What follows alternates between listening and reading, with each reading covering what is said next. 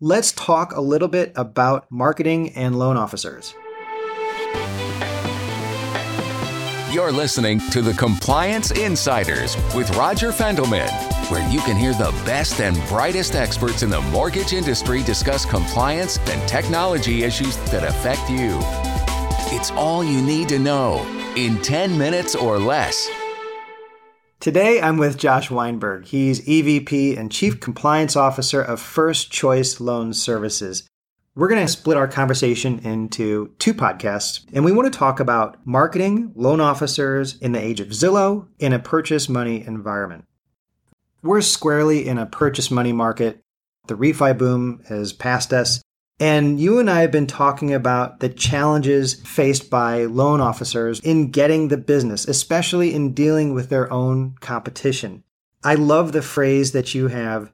Any compliance officer or mortgage counsel needs to first walk in the shoes of their originators to really understand the pressure that they're under to bring in the business. Talk about that a little bit from your perspective. Yeah. So I think, especially now, as you mentioned, with the refi market going away as rates increase. Really what's left is the purchase market. The purchase market is a fixed pie. So lenders and originators who have dedicated their business to the purchase market hopefully should see their piece of the pie increase even though the pie is getting smaller. What that means though is there's greater competition to get the slice of the pie. Right. So I think for LOs now in particular, looking at things around co-marketing, opportunities that a company may say they permit or they don't permit would have an impact on the types of relationships they can generate the types of marketing they might perform. And I think that's important for companies, not just to analyze where does that fit within the compliance posture of the company, but probably more broadly, where does that fit into the enterprise risk component of the company?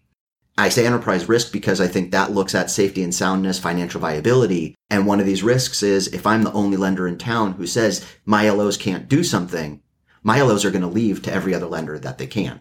So this element of recruitment and retainment becomes an element of safety and soundness. So again, I think it's that balance of being able to support a compliant posture, but do so in a way that's accommodative to the sales team. Right. And it's so difficult to deal with. There is no one answer. There's no right answer. You and I both know that everybody approaches it differently based on their own risk tolerance and their need to survive. I also know that loan officers, they look at this completely different than people like you and I do. We're looking at it from how you just described. They're looking at it from, I need to feed my kids. Let's talk a little bit about co marketing and also Zillow and the CFPB. For anybody who may not know, define co marketing in one or two quick sound bites. Sure, yeah, pretty straightforward. Co marketing is marketing between an LO and another person, usually a realtor. So if you're a realtor and I'm an LO, the old example is we take out a one page article in a magazine and we split it half. So you'd get half a page and I get half a page.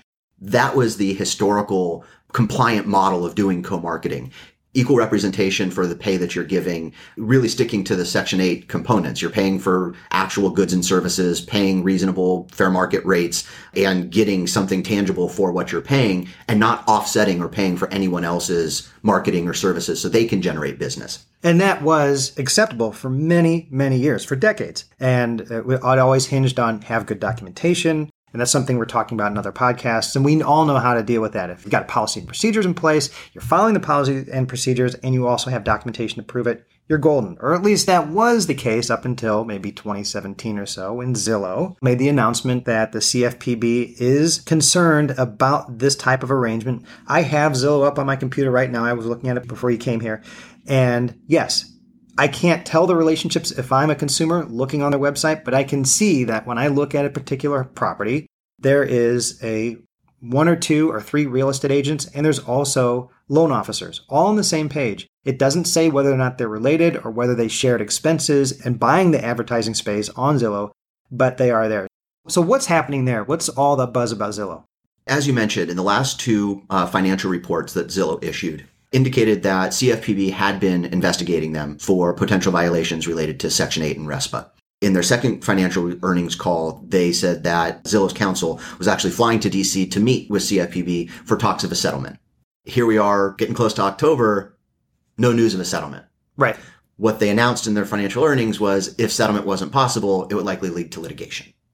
So here we are with the prospect that a method of co-marketing that's used pretty pervasively in the industry is known to have risk simply because it's being investigated by CFPB. What I think also is really interesting, and, and, you hit on this, what as compliance officers we've always relied on is if I can document it, I can prove I did it. One area that's been challenging with Zillow is contracts and agreements tend not to be with the companies, but specifically with each LO and the realtor. So as I've thought about this issue, one of the contrasts I've drawn is looking at how industry has reacted to CFPB's comments on MSA's marketing service agreements and contrasting that to how industry has reacted to Zillow. With the MSA area, lenders exited quickly they and did. with full force and announcing, we're out. This is too risky. We haven't seen that same type of reaction to Zillow.